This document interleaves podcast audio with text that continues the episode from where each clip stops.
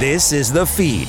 From Markham. From Richmond Hill. From Vaughan. From Aurora. East Gwillimbury. Whitchurch Stouffville. From everywhere you are, this is The Feed, York Region's only news magazine dedicated to the issues, events, and stories that matter to all of us who live and work here. Welcome to the feed. I'm Ann Rohmer. In June, we commemorate National Indigenous History, an opportunity to recognize the heritage and diversity of First Nations peoples in Canada. These are their stories.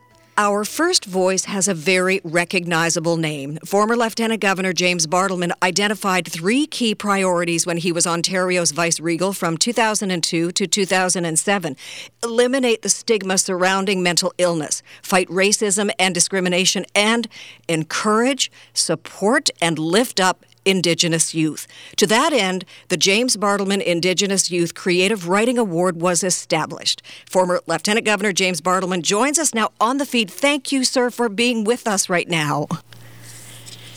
It is a great pleasure to hear your voice once again and I'm looking forward to having a good chat with you. Well, thank you, and I you. So, Mr. Bartleman, yours was a very powerful voice from 2002 to 2007 as Ontario's 27th Lieutenant Governor and the first Indigenous person to be appointed to the role.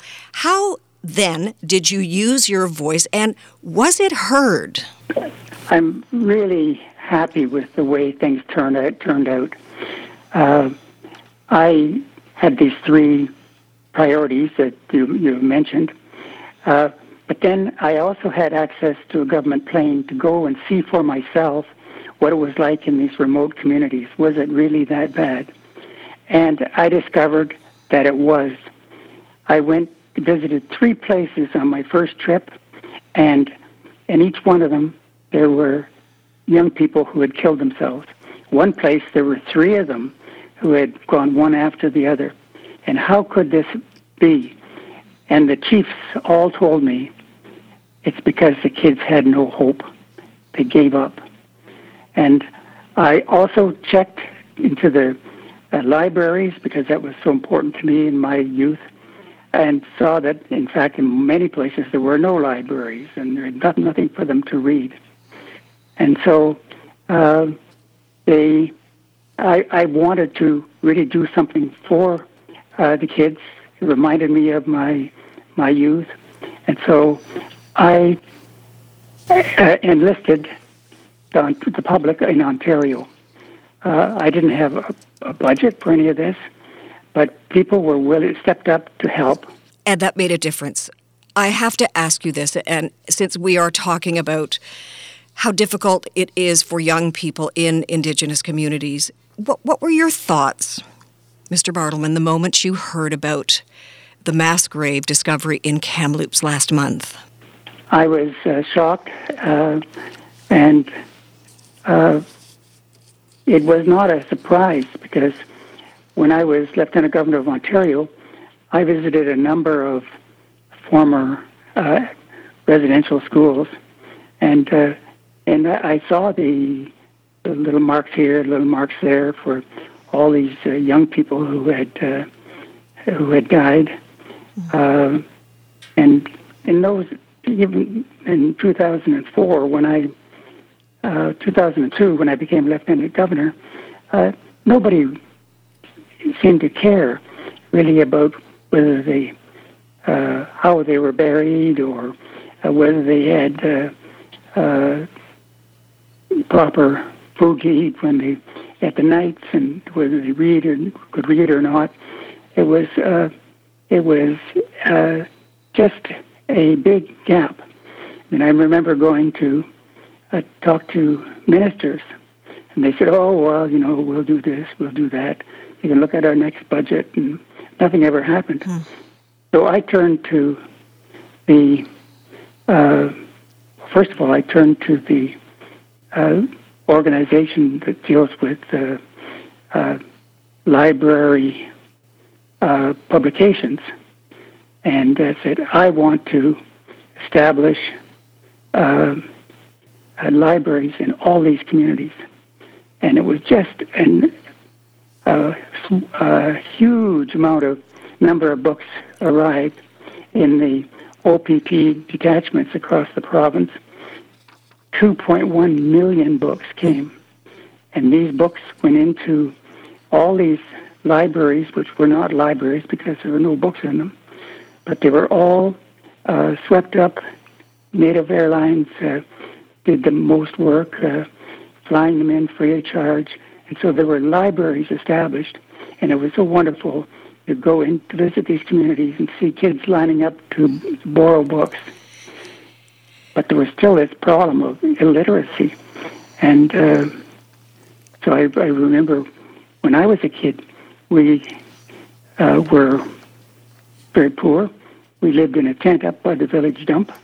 And I learned to read through uh, pawing through the garbage and pulling out the comic books. And my mother, uh, who uh, could read, she had gone to grade four in a First Nation in a in a, in a, a, a it was called a a day uh, residential school, days residential schools. I mean, you, you could go to in a you know to to a residential school, but go home at night. And she was beat up all the time, and she had a hard time. Uh, but she taught me how to read from those comic books back in the tent, and I thought, uh, if I could move ahead with life, become a, a a deputy minister and become a lieutenant governor and all these things, this could anybody could do it.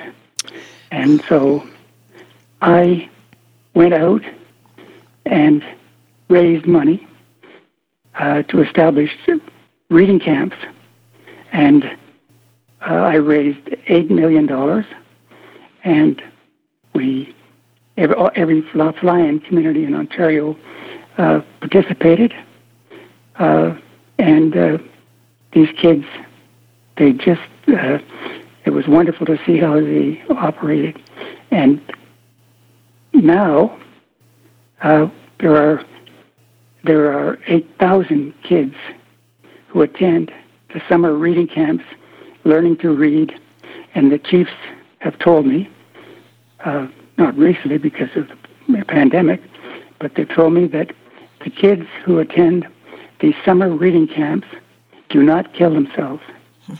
They have developed resilience. And so I'm really happy with the way that has turned out. And Frontier College is doing a marvelous job at that. And so uh, just those two things. And then, the, of course, the Indigenous Youth uh, Creative Writing Awards, they've, they've just taken off in the past uh, year. Uh, and I'm pretty happy that that's working out so well. And what is what is marvelous about that is that in the stories, I mean, the kids, the kids have uh, great problems, great mental health problems, and the ones who uh, won awards this year, pretty well every one of them has written about the issue of suicide, how you can cope with it, how you have to cope with it, building resilience, and uh, and that is that is great. These kids will focus on this on this issue as well. We're going to be meeting some of the recipients of the James Bartleman Indigenous Youth Creative Writing Award in the show today. May I ask you why creative writing is a way of expressing what's going on deep down inside? Why is that so helpful and so important? The um, well, in in my personal experience, you know, having uh, being badly beaten up in South Africa, and then uh, wanting to kill myself, and then discovering that if uh, if I was to take a pen and start to write about my uh, early years uh, when we were sort of at the bottom of the totem pole and uh, living in very difficult circumstances, um, that uh, if I could, and, and I wrote myself out of this desire to kill myself back in, in uh, uh, 1999, uh, I, it, it, it worked. I was able to uh, go back over what had happened. I wrote the first draft. It was terrible. I mean, it was terrible in terms of what I described. But then I wrote the next one, and it was much more positive because I could see what, it, what the good things that had happened in life as well.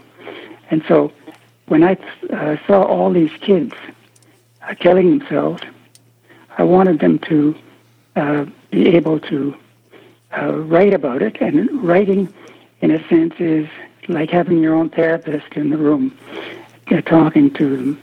And uh, and when you write, and you got a, a story to put forward, you change, and uh, uh, and you're able to progress in life. I am absolutely awestruck by all that you have said. There's so much that you have told us now that I didn't know, and I'm not sure that our listeners knew. You've worked so hard to make a good life for yourself, and you've helped so many others, leading by example. I can't thank you enough, Mr. Bartleman, James Bartleman, former Lieutenant Governor of Ontario, for joining us on the feed. Thank you, sir. Well, thank you, and give my very best to your father. Oh, I will thank you. Six talented students were honored with the James Bartleman Indigenous Youth Creative Writing Award. Here's Jim Lang with one of the outstanding recipients, Mikaela Allen from Newmarket, the winner of the Junior Off Reserve category. Mikaela, how are you? I'm good. Well, this is um, a, a, a, very prestigious award for someone so young, uh, the recipient of the Junior Off Reserve category. Just describe to the listeners about the piece you submitted and, and why you felt you had to write it. It was um, a struggle, I guess, but it was easy to write about because I experienced it firsthand. So that was your inspiration because of your life experience? Yes. Now, when you um, submitted, your piece, did you think of anything of it? Did you think you'd get any awards for it, or you just wanted to submit it and see what happened? Yeah, I was just gonna see what happened, um, see where it went. Really, um, my teacher was really encouraging me to do it at that time. And how old are you now, Mikaela? I'm 13. I'm turning 14 in July. So you're going into grade eight in July, in the, in the fall. I'm going. I'm going into grade nine. Grade nine. And now you're an award winning writer. What was your reaction when you found out you were winning this prestigious award? I was um, shocked, I guess. Um, very surprised that it actually went through because it's been so many years since it was submitted. Who was happier, you or your mom? um, both of us were pretty excited, but I think my mom was more excited. So now that you've won this big award, what's next for you? I'm not too sure. Um, I'm not sure if I'm gonna enter any more writing awards or anything, or yeah, just see when it comes up. But is creative writing something you want to pursue in the future, Mikaela? Sounds like your mom wants you to do it. Well, I mean, you're a award winner. You're good, so keep doing it. Yeah, I, I, certainly wasn't winning any awards at your age, Mikaela, so I'm totally blown away by you and inspired. Uh, one of the recipients of the James Bartleman Award for the Junior Off Reserve category, the very humble Mikaela Allen, as you enter grade nine. Uh, I mean, now that COVID's starting to end, do you have any fun plans for the summer? Um, get going some places, maybe go and um, to a couple of um, like parks or stuff. And did you have like a favorite uh, dessert food to celebrate, like ice cream or cake, or what's your go-to? um, I don't really have a favorite. You just love them all. Yeah. You're awesome, Mikaela Allen. Congratulations. Thank you for uh, making this country a better place. Thank you for uh, keeping the story of the Indigenous community in this country alive and well. And at someone this young, uh, only better days are ahead. Thank you so much. Congratulations and all the best, and have a great summer. Thank you. Thank you. Thank you. Bye bye. I'm Heather Seaman. Our next honoree is 19 year old Ariel Wendling a Laurentian University student studying biomedical biology, and the winner in the senior off reserve category. Thank you for joining us, Ariel. Uh, thanks for having me. Describe the essay you submitted. Um, so I wrote about mental health um, and its prevalence in our everyday lives. Um, and uh, this is actually I wrote this piece a few years ago, um, but now we're just getting the results back um, for the awards um, because of the whole COVID. Everything got kind of shut down, and so we're just hearing about it now. But yeah, so it's kind of more a piece on how it uh, mental health is uh, super important, and it's um, everyone struggles with um, mental illnesses and mental. Uh, they have a hard time with their mental health. So um, this is just a piece, kind of saying like how it's it's kind of like it's not anything to be ashamed of, and um, it happens everywhere. Even celebrities have it. Why was this topic important for you? Has it touched your life in any way? Um, well, I mean, I have a lot of friends um, who do suffer from um, mental illnesses, and um, I have a, actually a cousin as well who um, suffers from schizophrenia. Um, and so I just thought that it would be a topic that was important to speak about um, and that need to be heard. And honestly, I think that now um, in 2021 it's even bigger than it was back in 2018 when I submitted this. Um, and I think that it just needed to be something that um, we discussed and, and kind of uh, something important in my life. Yeah. You're right. Our mental health is being challenged in so many ways. The news of remains found at a residential school in BC and the dark history surrounding that and the impact it's had on, on generations of Indigenous people is something more and more Canadians are learning about. What are your thoughts? Well, obviously, this um, moment in our history is something that um, is pretty sad. Um, and I think it's not something we discussed a lot about. And so the fact that um, this all came out in the news is something that um, is obviously very traumatic, especially for those who had to live through this or that had a family member who was in a res- residential school. Um, but I think that it is something that needed to be brought to attention um, and that people every day need to know about this. And we always speak about our past, like, you know, it's our past, but this is not even 50 years ago. Some of these schools um, just closed down in like the 1990s and 1980s. Um, and so I just think it's um, obviously it's very shocking and and very um, and very traumatic and very sad, uh, but it is something that needed to be discussed. Is this something that has touched your family? What have you learned from elders? So I personally uh, don't have anyone in my family that I know of that went to residential school, but I do know that um, my great grandmother was born on the reserve, but um, she actually married off the reserve to get away from all this, um, and so we didn't didn't ever live through it, but um, it did change part of my history, um, and so that's why kind of we're not there anymore. Um, and I do have a teacher who um, I went to high school, um, like she was my teacher in high school, and um, her dad did go uh, was on a residential residential school, so she did speak about this, and um, she did teach us about this a little bit. And so when the news came out, I wasn't that like not surprised, but um, it wasn't as much of a shock to me as it was to certain people. And so it did touch me, but um, it definitely has touched others more. And I think it's just important that it was spoken about. Yeah. So well said. And back to the award, I have to ask you, what was your initial reaction when you found out you were the recipient of this award for creative writing?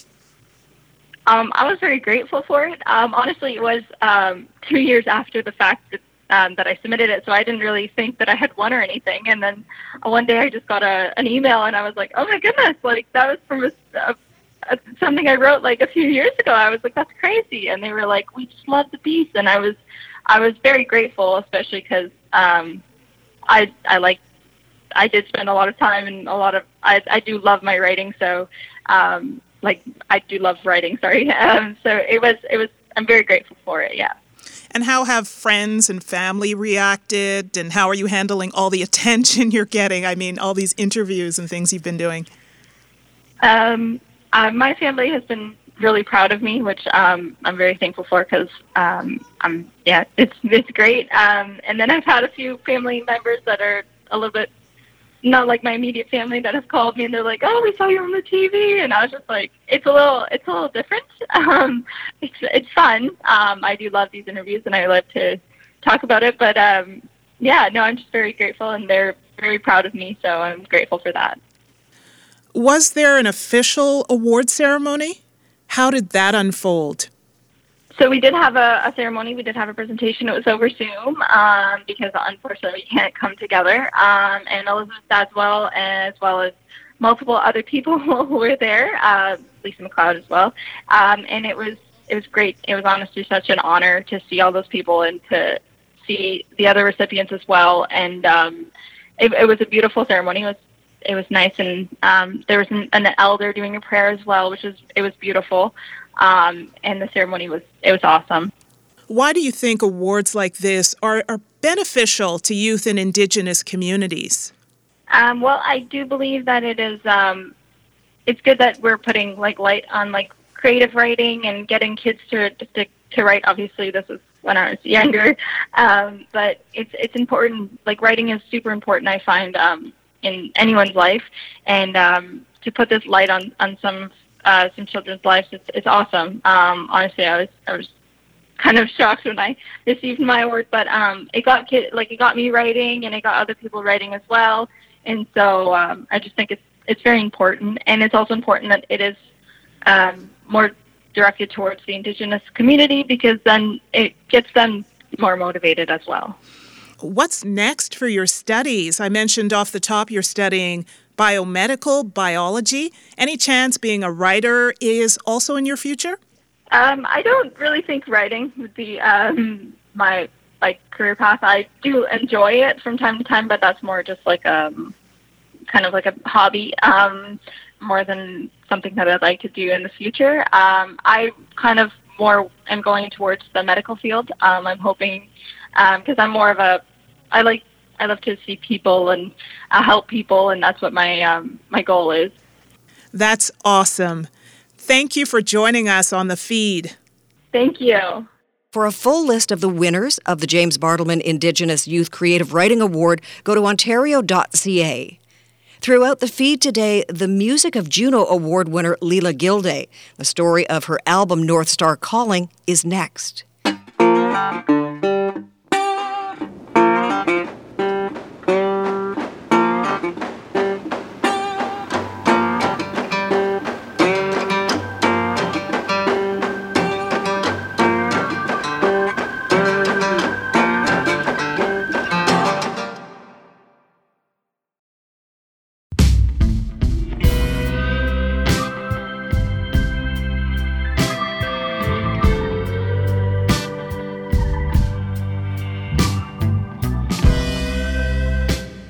Welcome back to the feed. I'm Ann Rohmer. Our celebration of Indigenous voices continues next with the music of Juno Award winner Leela Gilday. Cristina LaVecchia with North Star Calling.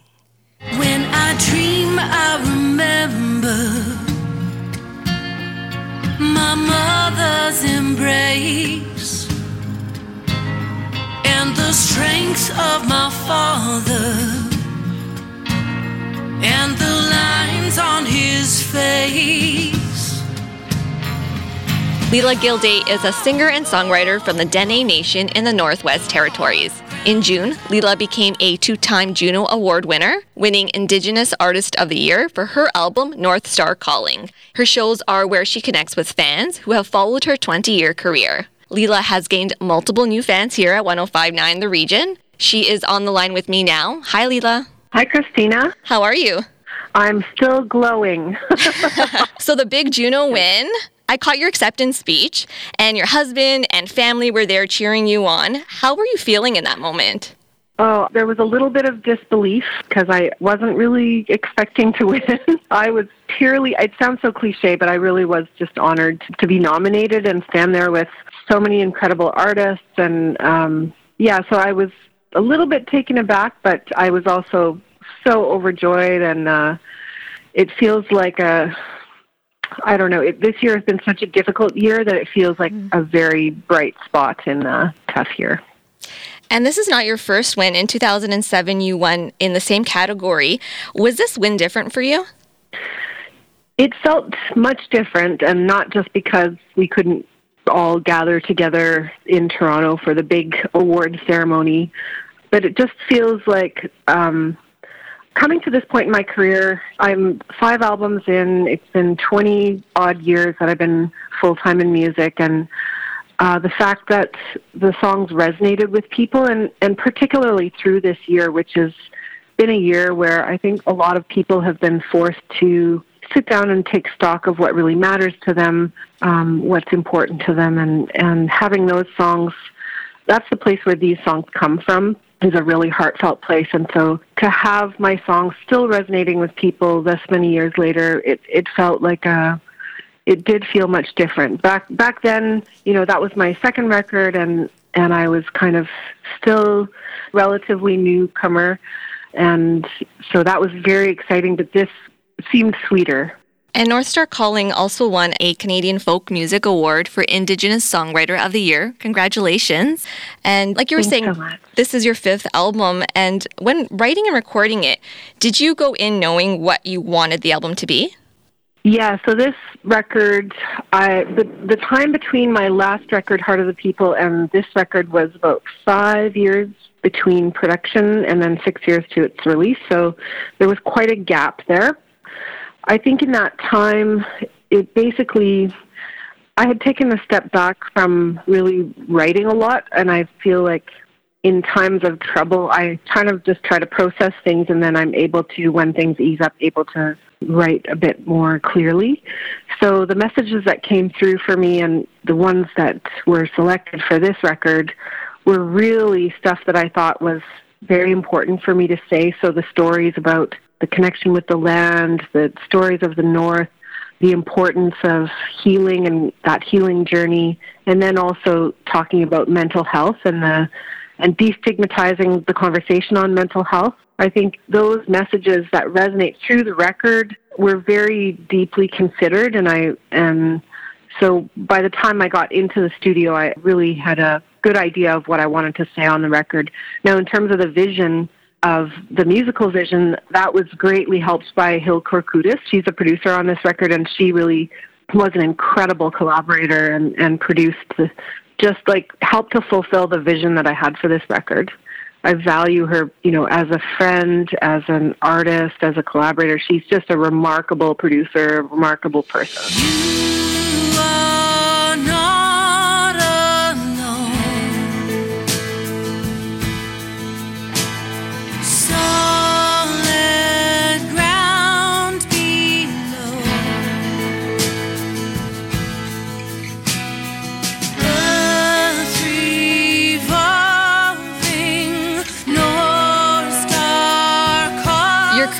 And success didn't come overnight. You have been performing from the age of eight.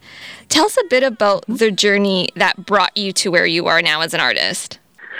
Without sitting down for a five hour conversation. I know it's a Um, lot.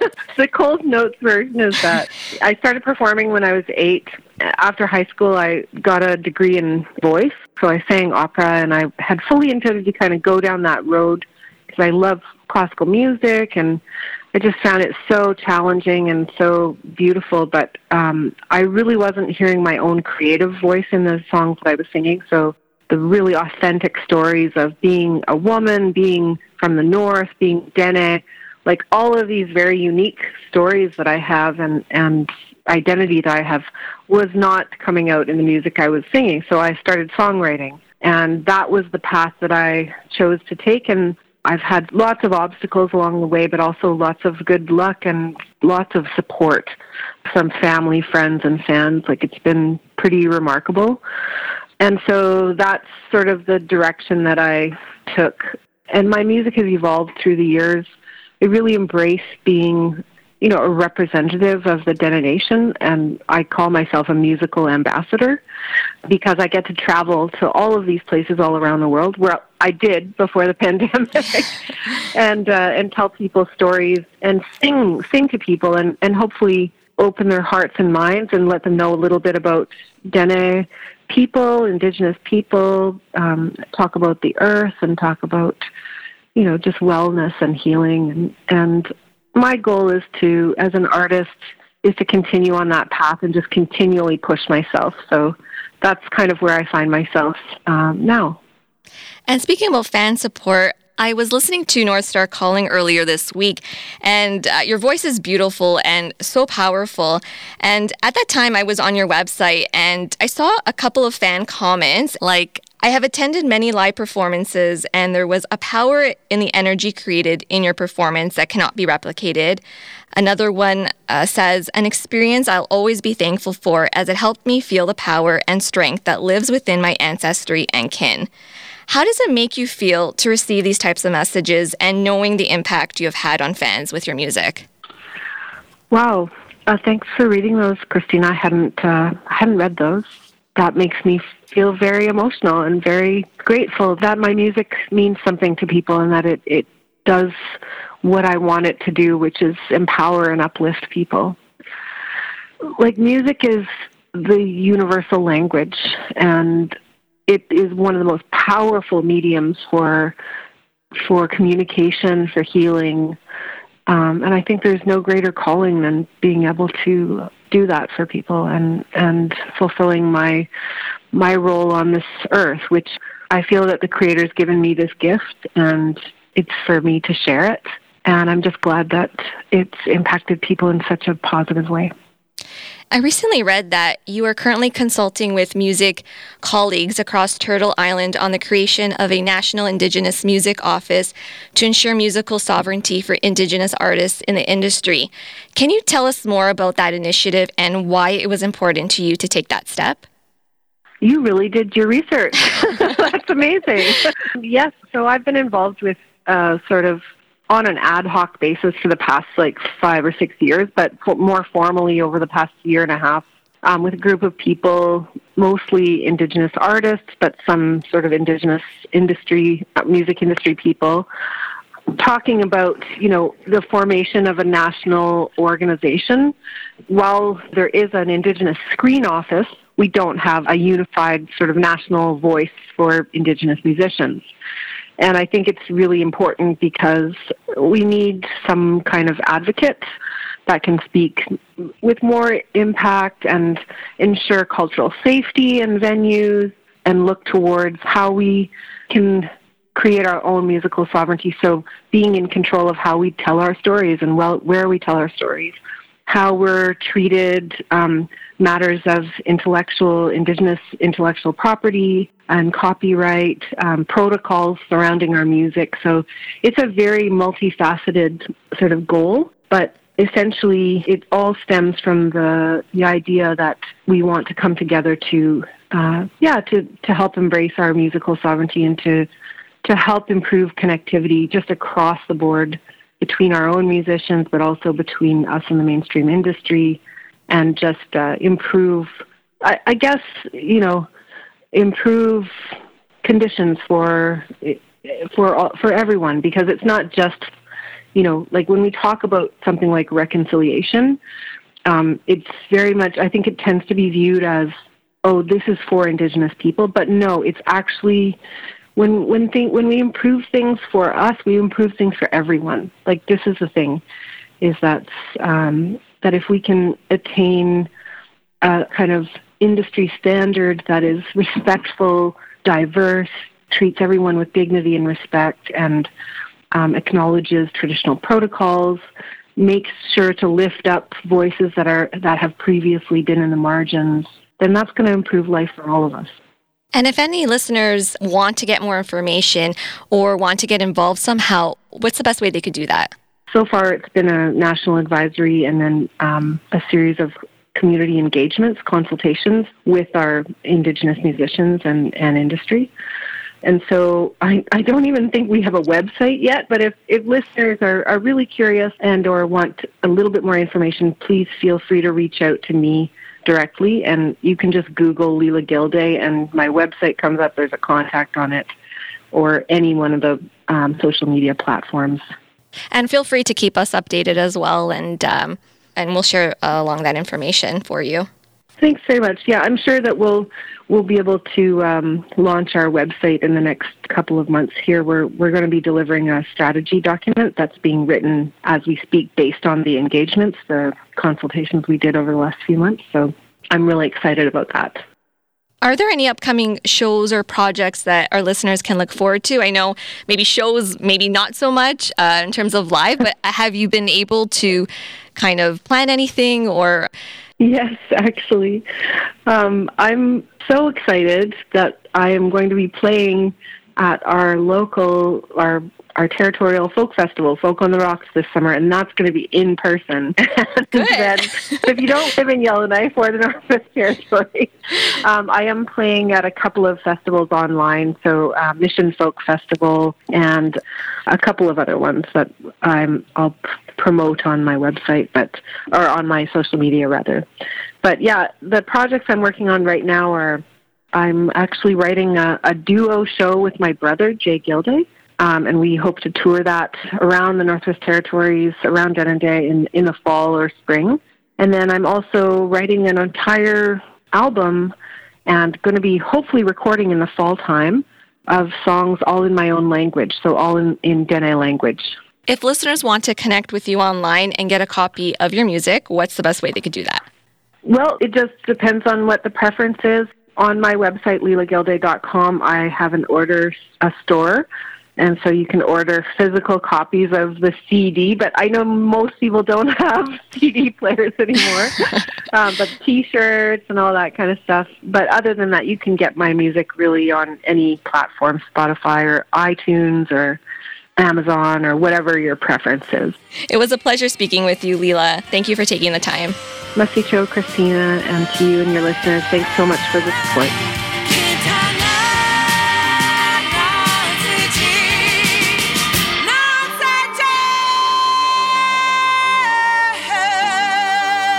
When we come back, the journey to reconciliation.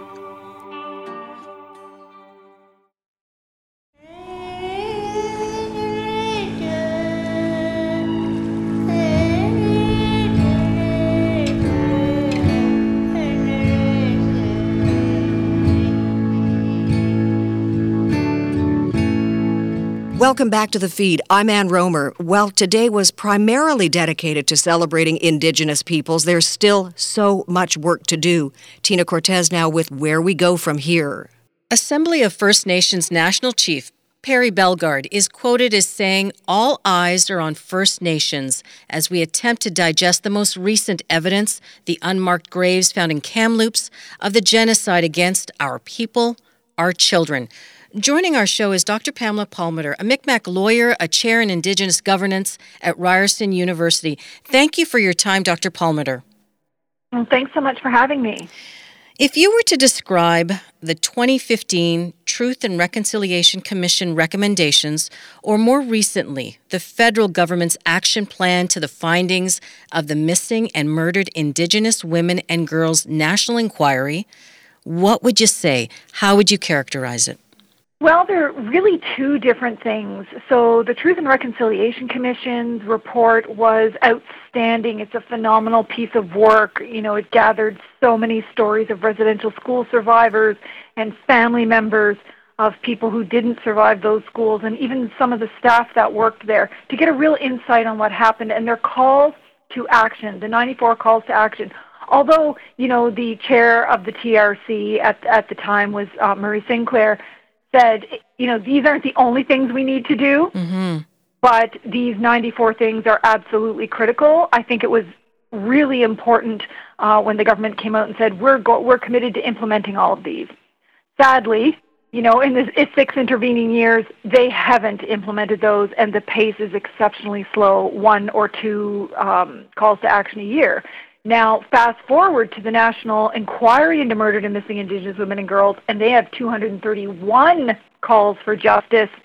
And the federal government, literally two years later, um, put out a national action plan slash federal pathway that does not have an action plan, that does not commit to implement all of those uh, calls to justice, and nothing to protect Native women in the here and now.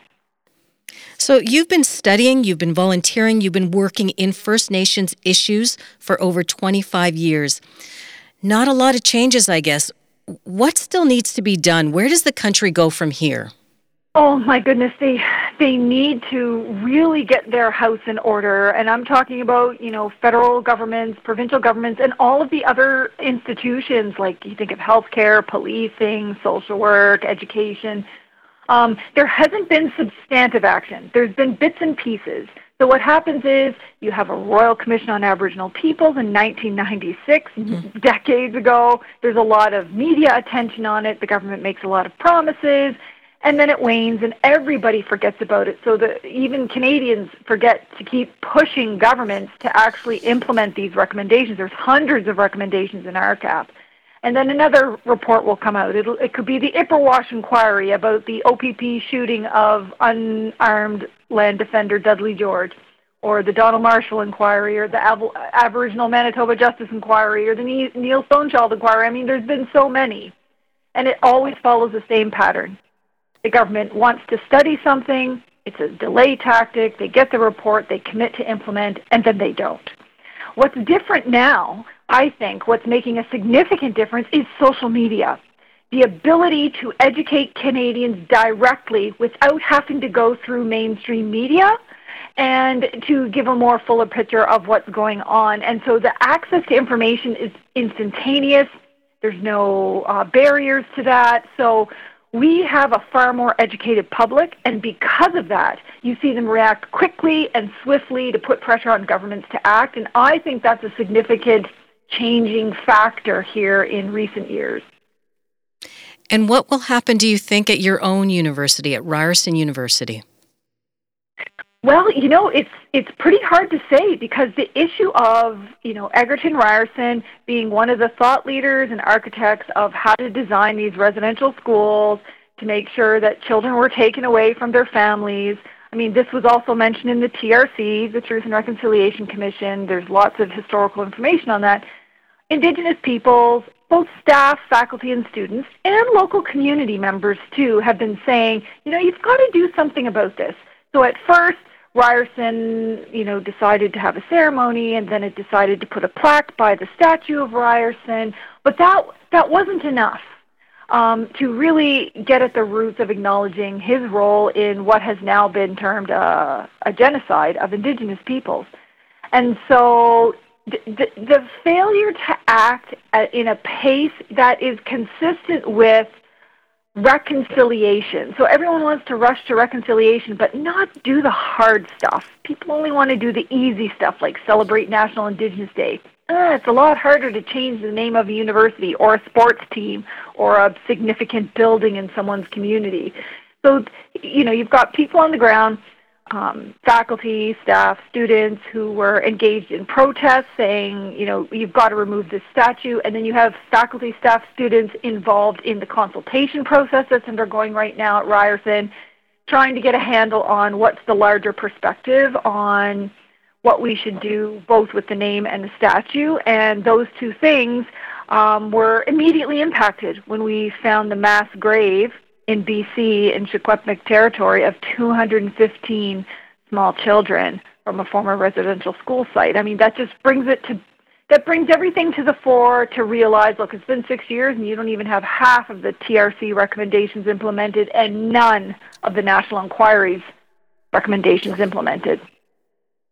So you talked about social media, but you also talked about the failure to act, that there is mm-hmm. slow in change coming again, do you think that this issue, all of these issues, will fall off the radar once again? That they will fall off the, you know, national news headlines as well?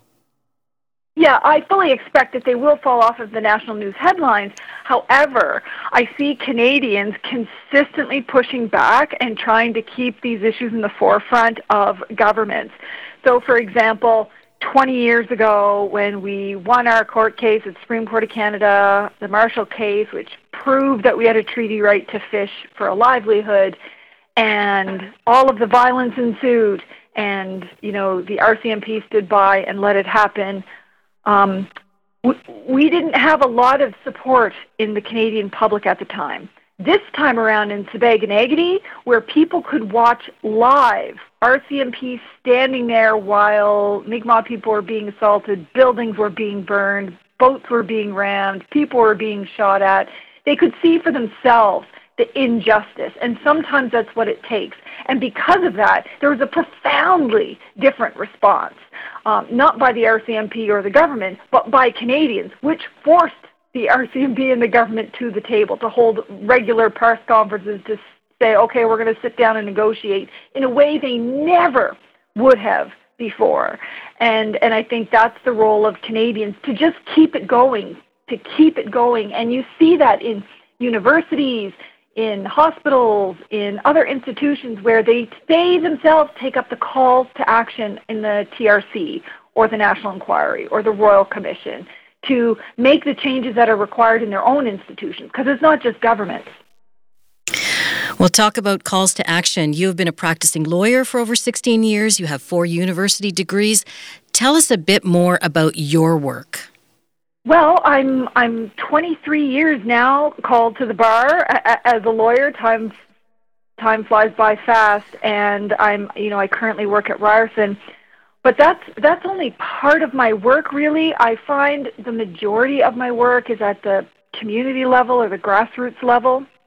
And what I like about where I am now is that everything all culminates in one. So before I used to have to do my advocacy after hours. I used to have to do my, you know, community-based work after hours um, on my own time. And now everything, my my legal education, all of my legal training, all of my research, publications, and my advocacy at the community level, they are all united together, and that that's really helpful because I can use my work to contribute to advocacy. So the research I do, for example, helped inform my submissions to the National Inquiry into the Murder of Missing Indigenous Women and Girls because um, I had legal standing with other human rights partners, and we put our research together to that. And and I think these are some of the ways in which academics or lawyers or researchers can give back and can make sure they're helping to support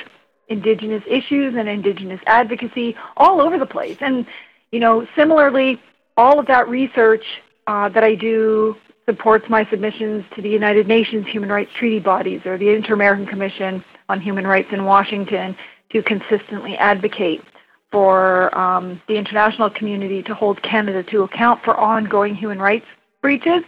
So that's what I like about it. Your mission to advocate for others, to give back, is that your message to all Canadians at this point in time? Yeah, well, I mean, unfortunately, Canadians have been educated by, you know, the education system and politicians and the media to believe that to be a good citizen, your job is to vote every 4 years. And to my mind, that would be the bare minimum that a citizen could do. A citizen has to remember that they are, in fact, the government. All they're doing is electing spokespeople, but the citizens themselves are the government if you're in a true democracy, which is about the people, by the people, for the people. And so their job to keep their communities and other citizens safe and healthy and living the good life the way they want to is to take an active role in governing and and that means holding governments to account. That means putting pressure on governments and institutions to do the right things, to make sure that human rights are being upheld, to make sure we're protecting the environment, to be interested and active and involved and care about your neighbor. That's what real people governing power is all about. And only voting every four years basically gives politicians a, a a blank check to do whatever it is they want if you know the citizens are tuned out and not actively engaged. And while I come from a different context, I come from the Mi'kmaq Nation. My family raised me in the context that if I was going to identify as a Mi'kmaq person, I had to first and foremost be consistently contributing to the nation and the betterhood of the nation and the people in that. And of course, once I got older, I realized my advocacy isn't just for Mi'kmaq people, it's for all indigenous peoples and ultimately all peoples in terms of human rights and the environment. So I think it's really important that people get involved and stay involved and it's everybody's business whether or not we have a healthy, safe society that's good for everybody. Dr. Pamela Palmater, if our listeners want to learn more about you or follow you online, where can they find you? Well, the easiest place is my website, uh, pampalmater.com, because that's where all my YouTube videos are, my educational YouTube videos, my Warrior Life podcast, which features the voices of grassroots indigenous peoples and advocates making a difference. I have a Warrior Kids podcast. So, for all those people with kids who want to learn more about indigenous peoples in a kid friendly way, that's there my Indigenous Nationhood blog, all of my research publications, op-eds, and extra resources, like things that I think that people should be reading and following, all in one place. And, you know, my name, Pam Palmater, I'm also on Twitter and TikTok and Instagram and LinkedIn and Facebook. So whatever your pref- preferred social media is, we can connect. We thank you for your time. Thank you so much for having me and covering these important issues. It was after our interviews for this broadcast that the Cowessess First Nation announced a preliminary finding of 751 unmarked graves at the former Marieval Indian Residential School in Saskatchewan. The Indian Residential School's crisis line is available 24 hours a day for anyone experiencing pain or distress. The number 1 866 925 4419. If you missed any part of our show, go to 1059theregion.com for the free podcast edition. We leave you now with the music of Leela Gilday's new album, North Star Calling. I'm Ann Rohmer. Thank you for listening.